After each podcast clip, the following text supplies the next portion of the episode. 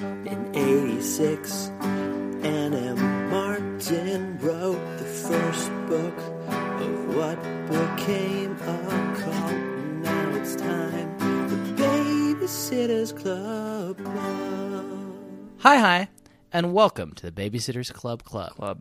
Yeah. Yeah, a podcast in which I, A lot of people forget that second club. yeah, if we were saying hi, it's hi, important. and welcome to the Babysitters Club, you would expect us to be, Christy and Marianne. yeah. Wow, you just went there. That's what it is, isn't it? Though, You- Which is wait, weird because like our roles on this podcast are that you are Christy and I am Marianne. And our increase- roles in real life Yeah. are that I am Christy and Yeah. you are Marianne. You need a Christie to say order, order, Order. Hi, hi, and welcome to the Babysitters Club Club. I'm Jack Shepard, I'm Tanner Greenring. and this is a podcast where we read the classic books in the Sitters Cycle by Princess Anne. Ma- no, Princeton's. Princeton's own Own. Princess Anne Matthews. It's not a princess. Princeton's. Princeton's own. Own. Yeah, and Matthew Smart. Anne Matthews Martin. We love you, Princess of Anne. Princeton. We love you. we love you. We kiss you. Yeah, and here we are. Please reading- come on our show. Please come on our show. Anne, Change my tune. yeah, Anne, come on. Ian. What are you doing, Anne? We know you're listening. Listen, Anne. More water, Anne, could you bring us more water? and your skin is hanging all off your face. All right, let's stop doing our good, very good Men in Black impressions and move on to discussing book number 28 in the Babysitter's Cycle. Welcome back, Stacy. Welcome back, comma Stacy! Exclamation point. Good book today, Tanner. Did you like it? Hated it. Oh, really? Don't like Stacy. Don't like confronting divorce. Don't like confronting controversy. Yeah. Hate that my Jack Shepard, Yes, Baby sir. Nation, and Matthews Martin promised me Mm-hmm. that death was totally avoidable Mm-hmm. in the universe of the Babysitters Club. She said, I promise you, Tanner Greenring, Mm-hmm. no one will ever die or even age. Mm-hmm. And I said, I believe you, Anna Martin. I trust you. I put my faith in you. And therefore, I'm going to declare that Mimi Yamamoto is my bedrock, the person who I can always rely on to be there, the person who will always give us the best advice, everything I need in a mother figure, mentor figure. And then Anna Martin took her away from me. Murdered her. Fuck you, Anna Martin. But please do come on the show. Please do come on the show. So I look for a new bedrock. You and I had to find something else to put our faith in. Where do we go? Well, one obvious place. Mm-hmm. The love shared between Mr. McGill, Mrs. McGill, you and I Yeah, a love that could never die, will never die. should never die. And then what happened? fucking die, Jack. Nothing good can ever stay pure and good in this world. This world outside of, I want to stress this, Yeah, outside of Stony Brook, Connecticut. I think that's a really interesting thing to come back to. The idea that nothing good can last outside of Stony Brook. Everything goes rotten outside of the town of Stony Brook. Uh-huh. I want to dwell briefly on why we're being so harsh on Princess Martin. I don't love calling her princess. It's I just feel kinda- like you've just sort of drunkenly confused Princeton's and princess, and you're just going with it. it just feels right, doesn't it, Princess Martin? She's Queen Martin, if anything. K W E E N. yeah, Queen, our Queen. Yes. Stop it! I don't like it. Uh, Princess, uh, Princess Princeton's own. Princeton's own Princess Anne Matthews Martin. I just can't. It's in there. It's in there. We're just gonna have to. We're gonna have to leave it in there. We're gonna have to figure out what to do with it. The reason that we're being so harsh on her, It's because we love her. well, it's because we love her. And her note at the end of this book, and Baby Nation and Tanner, I'm paraphrasing a little bit here, but she essentially says. Hey, we did some demographic research and we Yeah. realized that 47% of our fans identify with Stacy and we're losing sales because Stacy's not in the babysitters club anymore. So we killed the love that existed between her parents in order that we might get her back in Estonia. This is our fucking bedrock. You know what? Not fuck you, Anna Martin. Yeah. I know you were just doing your job. Yeah. Fuck you, scholastic lawyers. And I know Oh, but you're all sitting there right now. I know a number of you yeah, listen to the show. twelve to be precise. How dare you twist Anne M. Martin's arm like this? Uh, Yeah. And force her to take away the one Yeah. thing that Jack Shepard and I had left. Rotten hell, you fucking jackals. And I will say, just to clarify on Tanner's behalf, allegedly rotten hell. You alleged jackals. From what I've heard, there are those who many people are saying Many people are saying that you are jackals who should rot in hell Yeah. for what you did to the McGills, Yep. uh, what you allegedly did to the McGills. which you allegedly did to the McGills. And which I you have- allegedly did to Princeton's own and Princess Martin. Yep. Good. We're off to a great start. uh, th- new listeners, I'm glad you stuck with us. We're not usually this angry, but this is the, the second time in as many weeks Yeah. that Scholastic's lawyers have taken away everything we know to be true Yeah. and that we love. Yeah. Um, this is essentially part two of two of a very special episode of the Babysitters Club Club. First, our beloved Mimi Yamamoto, Claudia Kishi's I'm grandmother. Not ready to talk about it. Shh. An event Don't happened. say it. An event happened involving her. You can go back and listen if you want to hear about it. And after the tragedy that was that event, now the scholastic lawyers, in concert with a probably battered down and under duress Princess Anne Matthews Martin, decided to kill a second thing, which is the love between Maureen and Edward McGill, Stacy's parents. Where'd you find their names? Excuse me? Where did you find their names? Let's It's not worry never about stated that. in the text. Here's what we're going to do, Baby Nation. We're going to tell you what happened in this book, and we're going to do it via an ancient segment 20 weeks old, this segment is, the Indeed. prophecy says. in which the worn texts declare. the ancient parchment, if you Yes. look at it, says that this segment has been around since before written language. And it is Before the year of 16 after the millennia. it's a segment that you wouldn't think it would be hard to fucking get to Ugh. if you were hosting this podcast. 'cause Verily. it's literally a segment in which we describe what happened in the book. Ah, but yes. it's surprisingly difficult. I'm trying to get there now. Verily. Hail. I, Jack Shepard, am going. And I, Tanner Greenring. Let me. How about let me just take the reins for a second here.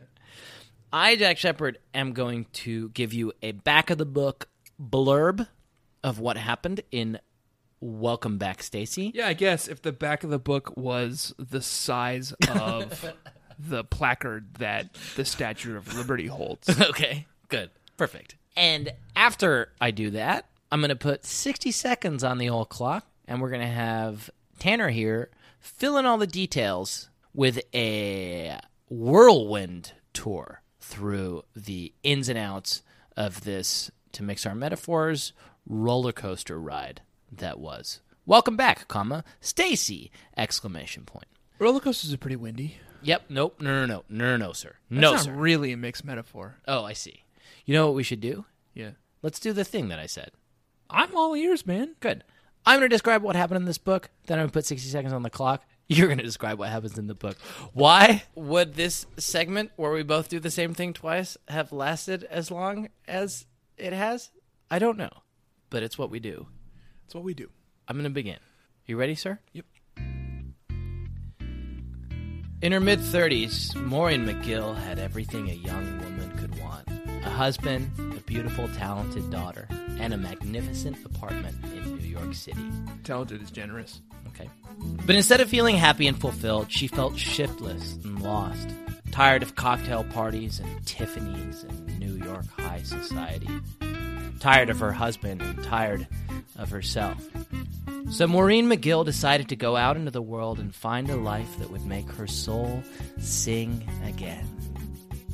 This heartfelt, rapturous book about one woman's journey of self discovery is the inspiring true story of how Maureen left everything she knew behind to learn hope, to capture joy, and to be surprised by love again in suburban Connecticut, right outside of Stamford, just off the I 95.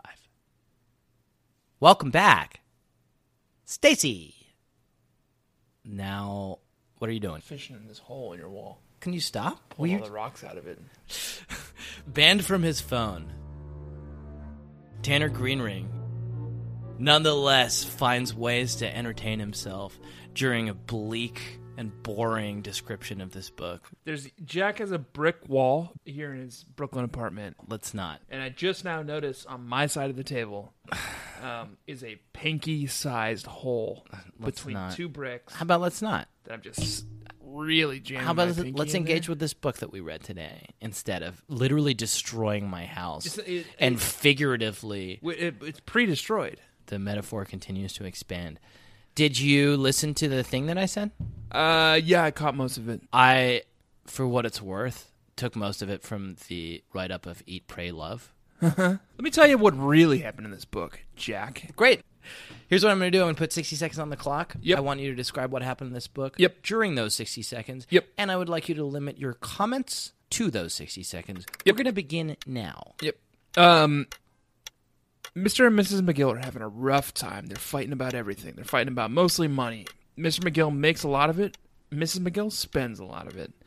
Um, they decide to get a divorce, which is tough, but frankly, the the only foreseeable Brexit for these two exit. The only foreseeable exit for these two. I almost do this mid take here. the only foreseeable exit for these two. um, Mr. McGill moves to a apartment in the l- Upper East Side. Um, Mrs. McGill decides to move back to Stony Brook. Stacy is conflicted about whether she wants to move back to Stony Brook with her mother. Stacy is their daughter. Yep. Sorry. Um, you should know that by now, though. Mr. McGill. No, I got you so good. I threw you off. Stacy is conflicted about whether she wants to move. She moves back to Stony Brook with her mom. Great. Into the apartment behind Mallory's house. Yeah. Uh, house. house. into the house behind Mallory's house. yeah. That's significant. That was a little unfair. I cut you off a bunch of times. That's fine. Look at all these rocks I pulled out of your wall. Just stop it. Uh, let's continue to talk about this book, my friend. We were talking about a book. H- welcome back, Stacy. Welcome back, Jack and Tanner. Let's see. Where do I want to start? Should we start with the Hamlet stuff? Yep. Good. Do you want to go, or do you want me to go? Uh, you s- you start and I'll kind of follow suit. Okay. Do you catch the Hell big, yeah, I did. the big Hamlet reference? Yep. To be or not to be, that is the question. Yeah, it's early on. No, th- it wasn't that. Yeah. It is similarly has become a cliche a little bit in Forever and forever and Colloquial- forever. tomorrow and tomorrow and tomorrow. Yep. Creeps in tomorrow this and petty tomorrow pace. and tomorrow creeps From on day this to day. petty pace. to the last syllable of recorded time. Yep. And all our yesterdays have lighted fools. Out the out lighted damn yesterday. spot. That. Yep. Both Macbeth. Sir. Both Macbeth. And what's the difference? Two different plays. Okay. Great. How do I draw a dream? How about what even is that? To dream, perchance to sleep, perchance to dream. Great. Is that Hamlet? Good. That's Hamlet. Oh, I'm sorry. I didn't say let's quote random lines from Shakespeare. I said let's talk about the resonance Grace specifically. says, "How do I draw a dream?" Grace does? Yep. Oh yeah, she does, doesn't she? Grace is Stacy's babysitting charge in New York City in her apartment, and she says, "How do I draw a dream?" How do I draw a dream? To sleep, perchance to dream. Wow, great. No, that's not what I was. That's from catching on to. Hamlet. It's that is from Hamlet. How do I draw a dream is not from Hamlet. That sounds like it's from Reading Rainbow. um, how about we let me say the thing? Yep. Great. There's a moment when Stacy is still in denial that her parents are going to get a divorce. Uh-huh. And she says, We've all been through that, right? Except Jack. right. His parents love one So another. 50% have been through that. Can you work things out like two adults? That's what you always say to me when I'm having a fight with a friend. I was protesting too much. Isn't that how the saying goes? She doth protest too much. The lady doth protest too much, methinks, says Gertrude to Hamlet Yep. in Hamlet. The play. the play by Shakespeare. Yeah. And there are a number of reasons why I thought that that was more than toss off line here. First of all, Hamlet is a play that is about the most fucked up marriage ever. Okay. Do you mean Macbeth? No, I mean Hamlet. Out out damn spot. Gertrude, like Hamlet's mom, marries this new dude who just killed his dad. Well, she didn't know. She kind of knew.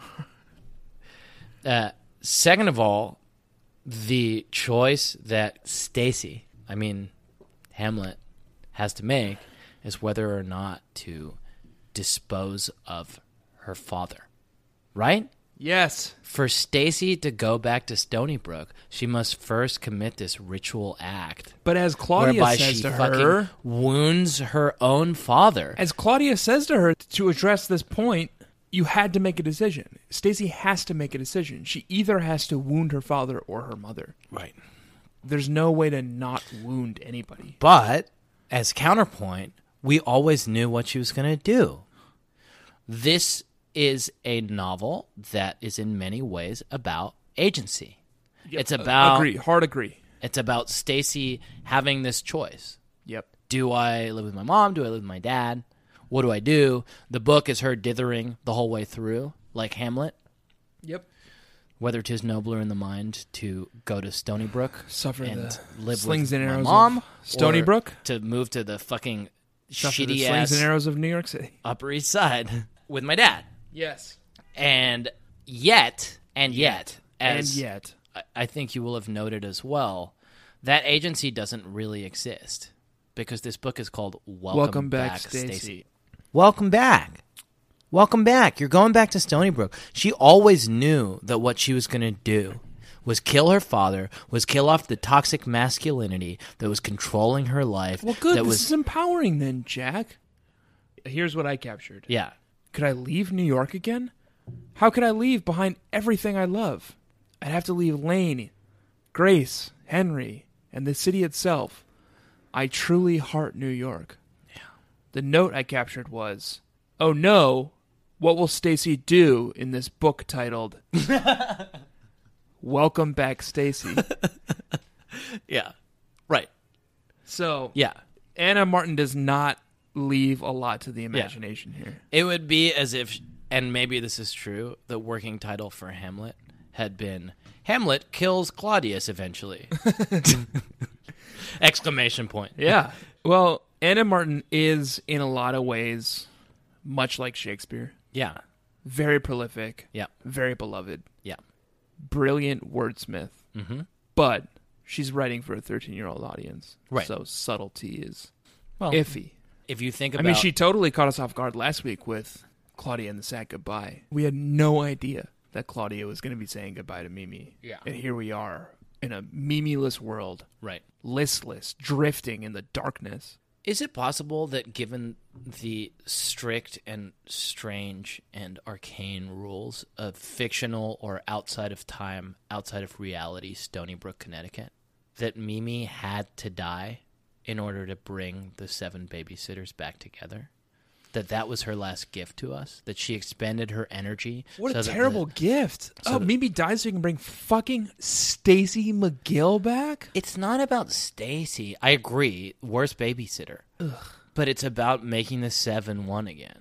Like, do you think that the expenditure of energy that happened in Mimi's Yes, voluntary sacrifice Yes, is what brought Stacy back? yes, Good. absolutely. I think. I so. think so too. There was only room for one nanny. Nani being Christie's grandmother. Yeah, and seven. There must be seven. There must be seven. For the circle to be complete, there must be seven. there must be seven Yeah. Uh. babysitters, and there must be one nanny. yeah. So, yeah, I absolutely think Mimi Yamamoto Yeah. sacrificed herself. I hate that the seven I want to get, man. It's too many babysitters. Someone's gonna go. Yeah. and I have I have some suggestions for who should depart now that Stacy is back. Okay. Stacy. Stacy, number one is Stacy. Number one is Stacy. Go back to New York. Maybe probably also Claudia. No, okay, all right. I take it back. I take it back. I take it back. Baby Nation. Her grandmother just died. All right. You monster. She actually seems better. She seems better now that Stacy's back. Mimi is still warm. No, she's not. Actually, I have a line. Oh yeah. Stacy really like goes to a really morbid place at some point late in the book. Yeah, here we go. Here's proof that Mimi and sorry everybody, but is not still warm. Claudia and I both stopped working for a moment and knew we were remembering that sunny day when we'd buried Mimi, watching whatever was left of her as she was lowered into a cold hole in the ground. Claudia had tossed a flower onto her casket. Like fucking hell. That's just what Stacy fantasizes. Like that's what goes through her head at all times. Yeah. Like she's just picturing scenes of death. she's really fucked up. Stacey is fucked up. Well, is it her New York values, you know? Yeah, just like me and you. Yeah. Yeah, exactly. I have a theory about this book. Okay. What is one clear signal that everything you're about to encounter is absurdist fiction in the Babysitters Club universe? In the Babysitter's Club universe, and this is established in many previous books, when Anne Matthews Martin introduces an elephant in some way, that means shit is going to go completely off the deep end. It's going to become absurd, chaotic, and strange and unpredictable. Page 12 in my text. Mm-hmm. Stacy is watching two of her New York City charges, Grace and Henry. How are you doing? I asked Grace, looking at her picture. Grace was bent over, concentrating hard. She was drawing slowly and carefully, her tongue sticking out of the corner of her mouth. Fine, she replied, straightening up. Do you like my picture, Stacy? It's an elephant, and the elephant is in a bathtub. There's no water in it. He's taking a nap, see? There's a pillow. Yeah. Henry giggled. Give him a blanket, he said. Show him that he's dreaming about a Bronto. this book didn't actually happen. This book is a dream sequence. Okay. I don't think Stacy's actually back in Stony Brook. What we've been given here is a clear indication that this is absurdist. Yeah.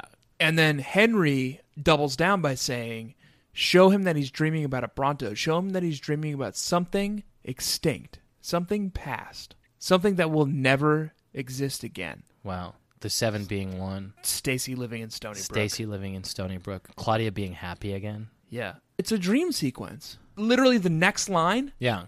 after that, give him a blanket, he said, and show that he's dreaming about a Bronto. How do Yeah. I draw a dream? says Grace. That's from Hamlet, right? yeah, it's from Hamlet. Yeah. yep. This is a fantasy, and therefore Yeah. the McGills, Mr. and Mrs., Still happy. still very happy. They love each other. This is a perverted fantasy on the part of Stacey McGill, a dream fantasy, Right. just to get back to the way things were back in Stony Brook. The Yeah. beautiful, idealistic place that is Stony Brook. Wow. I think either Stacy did in fact move back to Stony Brook, which is very unlikely at this point, Right. or from book 28 on, everything is a dream within the mind of Stacy McGill. All right. Let's bear that in mind. Um, very briefly, the thing that I want to talk about that may play into your idea that this is a dream. Did you note which specific house Stacy and her mom eventually choose to move into? Absolutely, I did. Do you know whose house it was? It was the French witch hunters. yeah. The French witch hunters Yeah. no longer live in Stony Brook. Yeah. I assume because their mission is complete. Hang on, hang on. If you have a passing memory of having read these books as a kid, Right. you may have missed or have forgotten or your Oh, I would memory is have. I would have said atrophied. the opposite. I would have said if you had a passing memory of these books, you probably remember Yeah. the French witch hunters Yeah. who lived in the house behind the Pike's house. Right. But maybe you'd like to explain for the baby bees who have forgotten. Oh, absolutely. Yeah. Um, the French government, under the guidance of Charles uh, Charles de Gaulle. Charles de Gaulle, Yep. sent over two French spies Mm-hmm. to keep an eye on the increasing paranormal activity in Stony Brook, Connecticut. This is established in the text. This is established in the text. They are witch hunters. They are there to hunt down witches like Morbid Destiny, like Right. the burgeoning talent of Karen Brewer. Karen Brewer. They are there to keep an eye on the doll threat. So the Pike kids like to spy on these two French people. Right. They were convinced that they were Russian spies. Turns out that they were actually French witch hunters. Yeah. They're now gone. Yeah.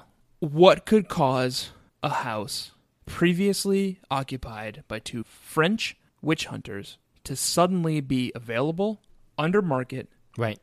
in a good neighborhood for a recent divorcee and her daughter? Here's what I think. The French witch hunters never did a great job, right? Stony Brook is fucking infested with witches. I love that the French government is expending resources in the 80s to try to deal with this, Yeah. but it's not working. I think this was a scouting mission. When Stacy comes back Mm. and the seven are one again, Mm-hmm. there are seven babysitters. The circle is complete. They don't need some like vigilante French motherfuckers to do the work that Americans can do in Stony Brook. As soon as they learned that the McGill's love had been killed off, Yeah. and Stacy was coming home, they were like, "Our work is done here. We're Stacy, not we are not needed here. we're not needed here."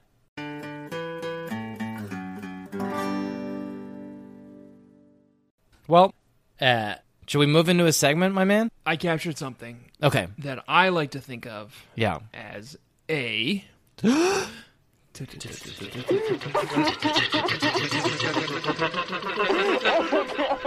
tearful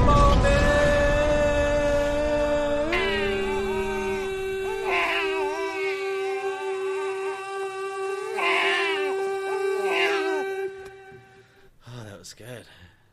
The McGill. No, Sorry. Couldn't help myself. the McGills Yeah. spend this entire book fighting Yeah. about, frankly, like ridiculous things. Yeah.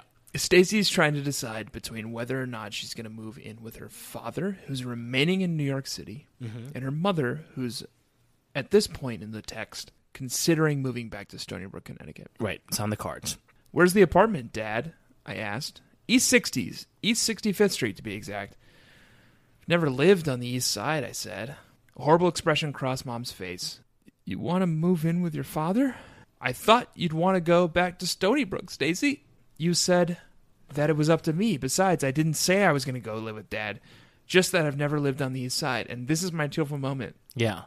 Dad said, uh, East 56th Street is just a few inches away from Bloomingdale's. it's just this like incredibly uh, fraught emotional moment Yeah. where everyone is just making a land grab. Yeah. And all Mr. McGill can think to do is just be like, like, eh, like his his wife, who he still loves but is no longer in love with, Yeah. As and Dave his hypnotized. daughter are like panicking Yeah.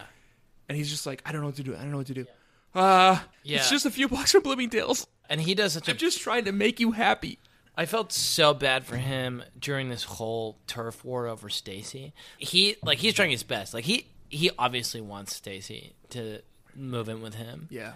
He's like, "Good news, Stacy. I found a man cave like on the Upper East Side. Like there's like a game room. It's just a couple blocks away from Bloomingdale's. Yeah, it's right across the street from this awesome dive bar and like he suddenly realizes when Stacy is talking about where she's actually going to live that he's completely misjudged what she wants and he pulls in this like fucking Bloomingdale shit. I'm going to look it up. He lives on the corner of 65th and 3rd Avenue.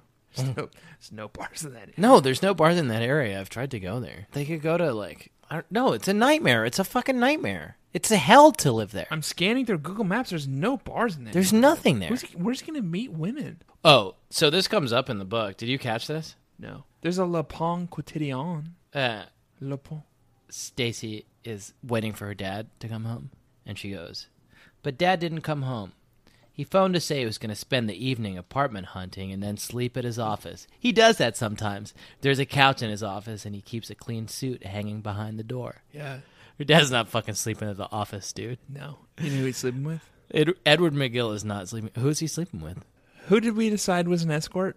Mrs. Radowski? Mrs. Barrett. Mrs. Barrett. Mrs. Barrett. He's out in Stony Brook Yeah. visiting Mrs. Well, Barrett. and you know what this made me think too, related to that, is that there's only one real eligible bachelor in Stony Brook. oh my God, I thought this exact same thing. yeah. There's a new. Go to her. Wow. What? Tell me. Well, Mrs. McGill, Yeah.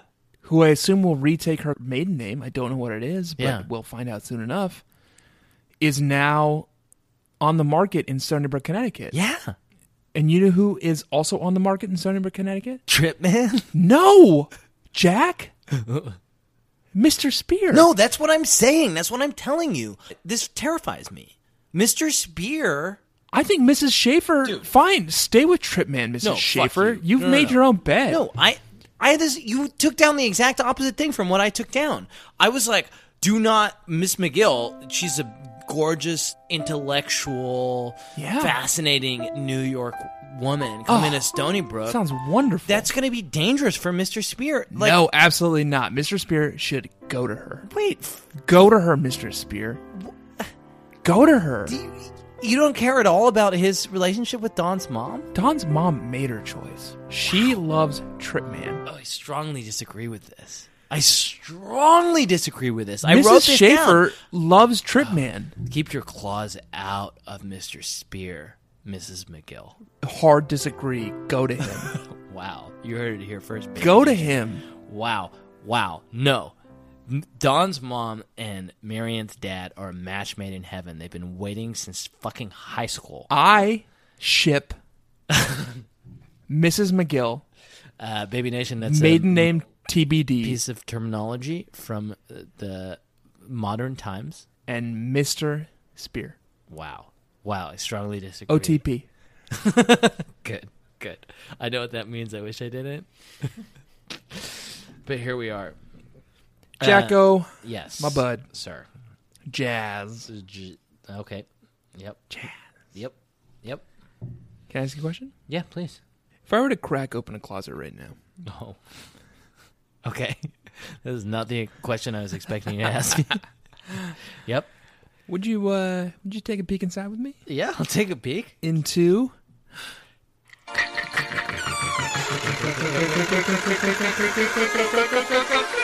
Claudia's Closet featuring guest star Alan Gray. Uh, let's let's have a look inside, sir. Yeah. Let's have a look. What's inside this joint closet? Anything jump out at you wardrobe wise this week? yeah, it happened to be what Alan Gray was. wearing. Yeah, me too. I wrote it down under my segment, Claudia's closet. Yeah, Baby Nation. Alan Gray is a boy who goes to Stony Brook Middle School. He likes with Christie. Christie. He's into Christie. He and Christy went to the Halloween hop together a Couple years ago now. Babysitters Club number two. Claudia and the Phantom phone calls. Yep. They decided to go to the Halloween hop together. Alan Gray has been a little bit of a fixture since then. He's kind of a rude boy. Yeah, he's a rude boy. He's He likes making jokes. He dresses his own Kind way. of crude. it was kind of established in this book that Christy, even though she doesn't like many boys, she only likes two possible boys. Yep. Alan Gray is number two on that list. Yeah, So after it's not looking after Bart. Bart. from Bart's Bashers. So not super happy about Alan's prospects with Christy. You know what he's got to do? He's got to pull out all the stops. Yeah. And He's got to find some way to impress her. boy, did he fucking pull out all the stops this week with what he was wearing. Cla- whatever Claudia was wearing, Claudia was wearing like I'm not looking at Unimportant. my notes. She was wearing l- leggings and some Yeah. fucking oversized sweater, Big and, sweater, like, and it was whatever. a weird color, and Yeah. uh, skull earrings, and a neon headband. Just look at like whatever. oh, like, and her hair was dumb. Yeah. Uh, Alan Gray though, Whoa. That he was good. wearing some wild shit. Yeah. Yeah. He was trying to catch old Christie's eye. Yeah. Walk me through it. Uh, a hat. Uh huh. With an alligator on top of it. Uh oh. and when he pulled this string, the alligator's mouth opened and closed, and its tail waved back and forth. nice. That's fucking awesome. That would catch my attention. Yeah, you fucking bet it would. I would be like, see you later, Bart. I know that you're like the handsome coach of a little league baseball team. You got a hat like that But though, Bart. what don't does your thi- I hat don't do? Fucking think so. That is awesome. Baby Nation, take a second to picture this. It's an alligator hat. Yeah. It's got an alligator. There's a string coming out of Yeah. it. And when you pull the string, the, alligator fucking makes mouth the chompies. mouth opens and closes and the tail goes back and forth. That's good. That's fucking awesome. I'm Who gonna go on eBay right now and see if I can buy something similar. Yeah, that is a fucking good idea. I normally don't Do condone. do do do do do do do do do do do do do do. Tanner Tanner Googles. eBay's alligator hat. Um. Yep. Very good. Yeah. Alan Gray was killing it this week. V- A rare appearance from Alan Gray, but Yeah. he just he, he came in like a wrecking ball. Yeah, he came in like a wrecking ball with the beautiful alligator themed hat. Dude, what a badass. Christy, b- fucking don't choose Bart, choose Alan. He knows what he's about. I'm with Alan. I'm with Alan. Hashtag. Hashtag I'm with Alan. Fuck, I think I found it. Did you find it? Seriously? Maybe. No, this one doesn't move. This one doesn't animate. Th- What did you go? What did you Google? Animated and alligator hat. Alligator hat funny. Listen, Baby Nation, we're gonna get back to you on that about how that goes. Tanner, I'm gonna need you to kind of kind of come back. To me. We're gonna- uh-huh. Let we're me get gonna back to my try notes. Yep. Um, We're coming to the end of the episode. We've got a few segments. We've got two segments in my mind that we need to get through. yeah. One of them is my literal favorite segment of all time. Are you ready to talk about this? Yeah. Do we have a way of introducing it? I'll introduce it because it's your turn. Okay. Um, Baby Nation, there's one character in these books who seems to be living a different life from everyone else. Everyone else is living in this sleepy town, Stony Brook, Connecticut, but there's one character named Jackie Radowski who is prone to accidents. He's prone to mistakes. He's our walking disaster, but it's not his fault. We, Jack Shepard and I, have come to realize that he is a time jumper, a time walker who is unstuck from time, constantly skipping back and forth between the past, the future, and the present. This week, Jackie Radowski was up to smudgings. yeah. So Jackie makes a number of appearances this week, but I think the most interesting Mm-hmm. to explore. And ladies and gentlemen of the Baby Nation, this segment is called Track and Jackie. Tracking Jackie. We have to go back! Here's what we've established.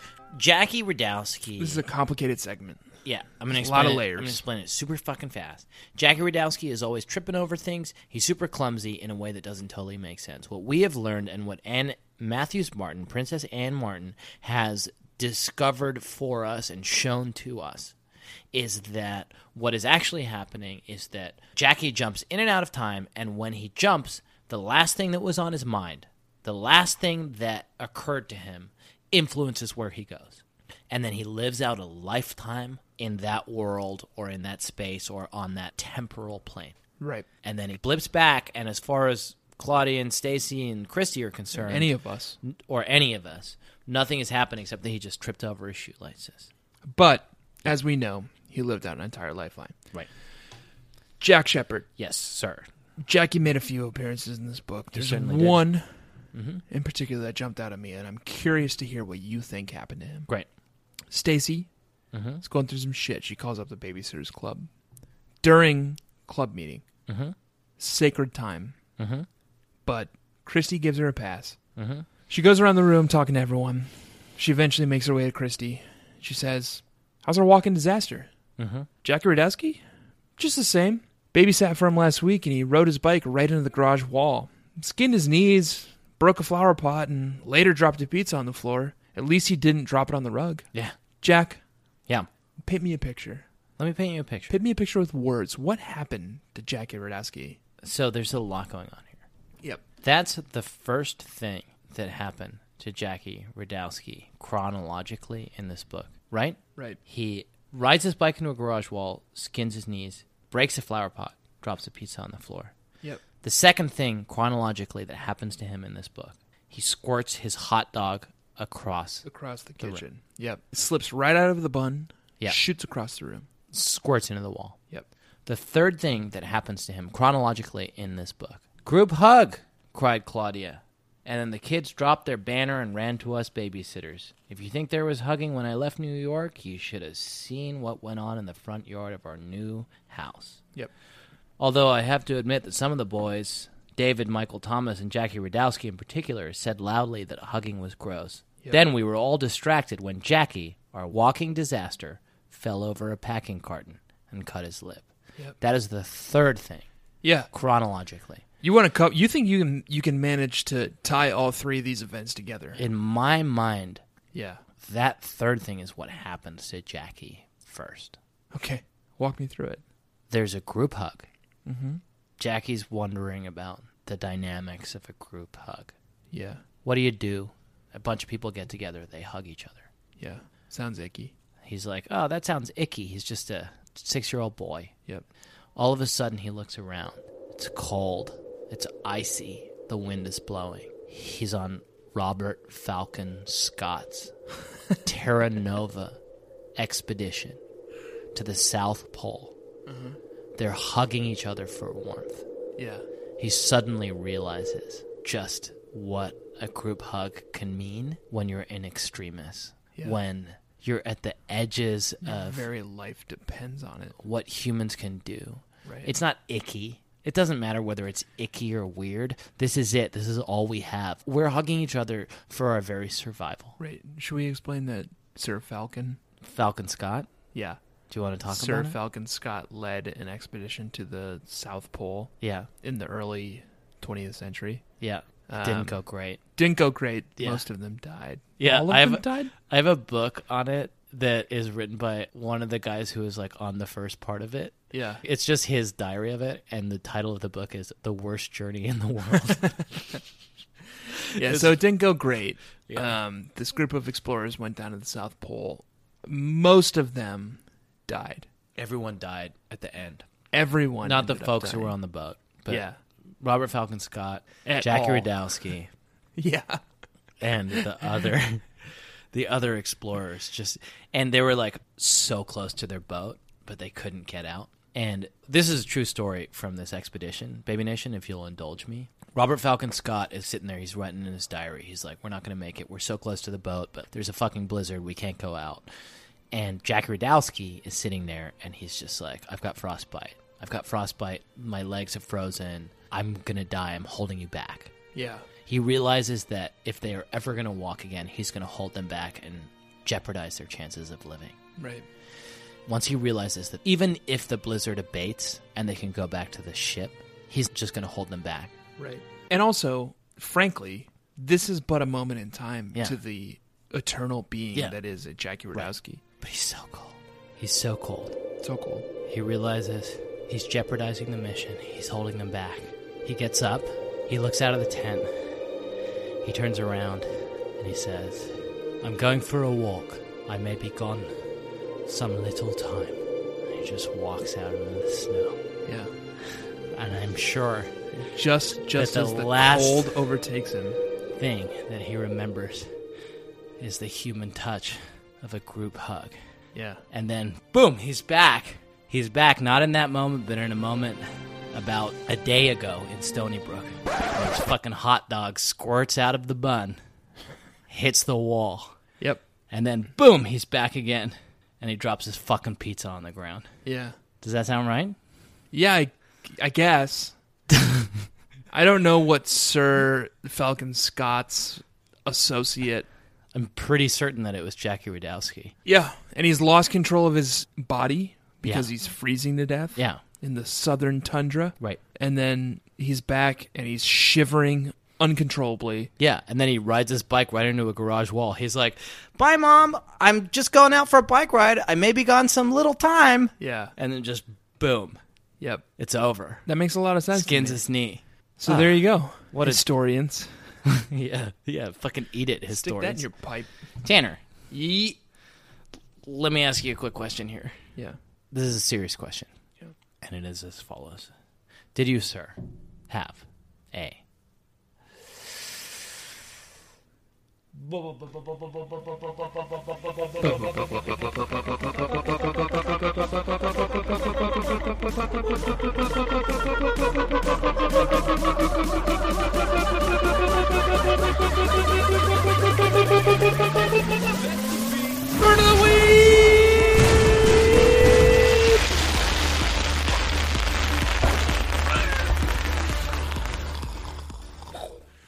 I am Satan, reborn on the earth. You can't hear that, baby nation.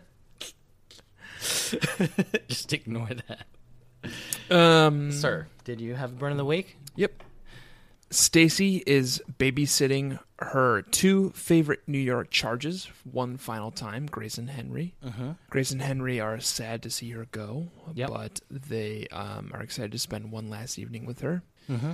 They're worried that their parents are going to get a divorce, but Stacy assures them that their fights are but minor spats Right. and that their parents actually love one another. Very much indeed. Yeah, said Grace. This morning, Mommy said to Daddy, I love you. And Daddy said, I love you too. And they kissed. Mm-hmm. I smiled. That's nice. You guys don't have anything to worry about. I walked the kids into Grace's bedroom where we read Millions of Cats.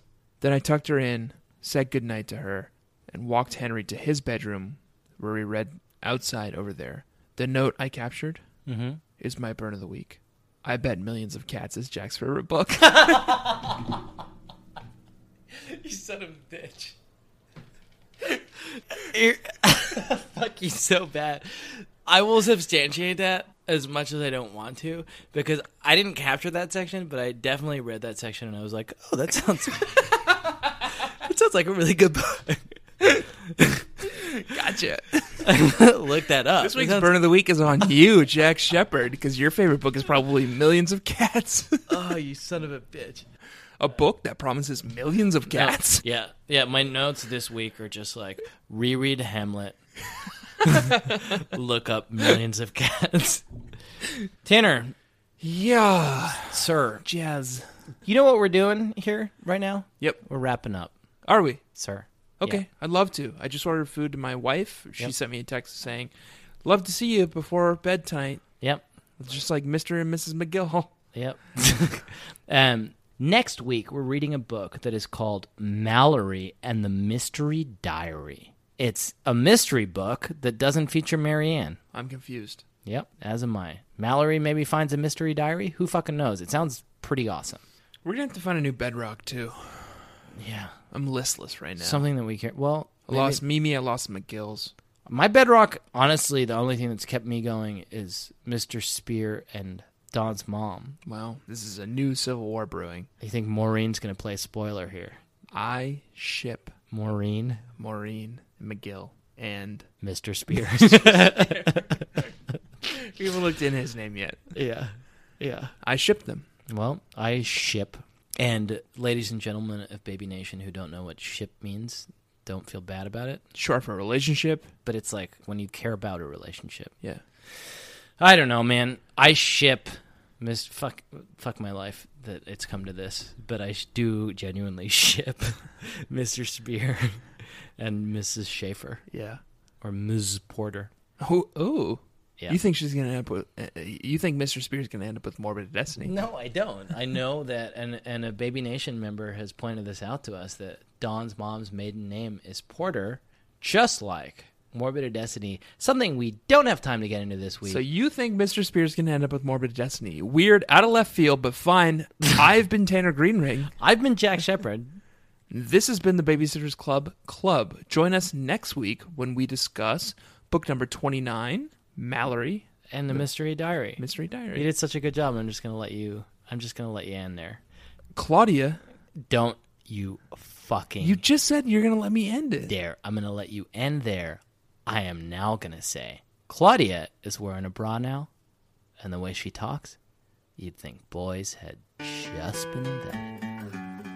In 86, N.M. Martin wrote the first book of what became a cult. Now it's time for Babysitter's Club Club.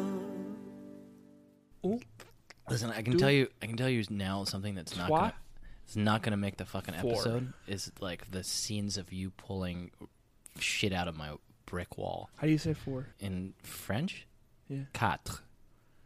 Un, deux, trois, Quatre. quatre. I don't like I don't like it, what you're doing with the R there. Quatre. Quatre. Quatre. Qua, quatre, Don't get too hung up on it. It's just quatre. quatre, It's like cat quatre, and then ch, quatre, quatre. quatre. Good. Un, deux, trois, quatre. Now I'm worried about your one, two, and three, which are all a little shaky as well. They're good. Un, deux, deux, deux, trois, trois. Let's get that. R, trois, trois, un, un, deux. deux, Trois. trois, quatre. Quatre. Perfect. Got it. Going to France Great. next week. That's Good. helpful. Thank you. Great. Counts to four.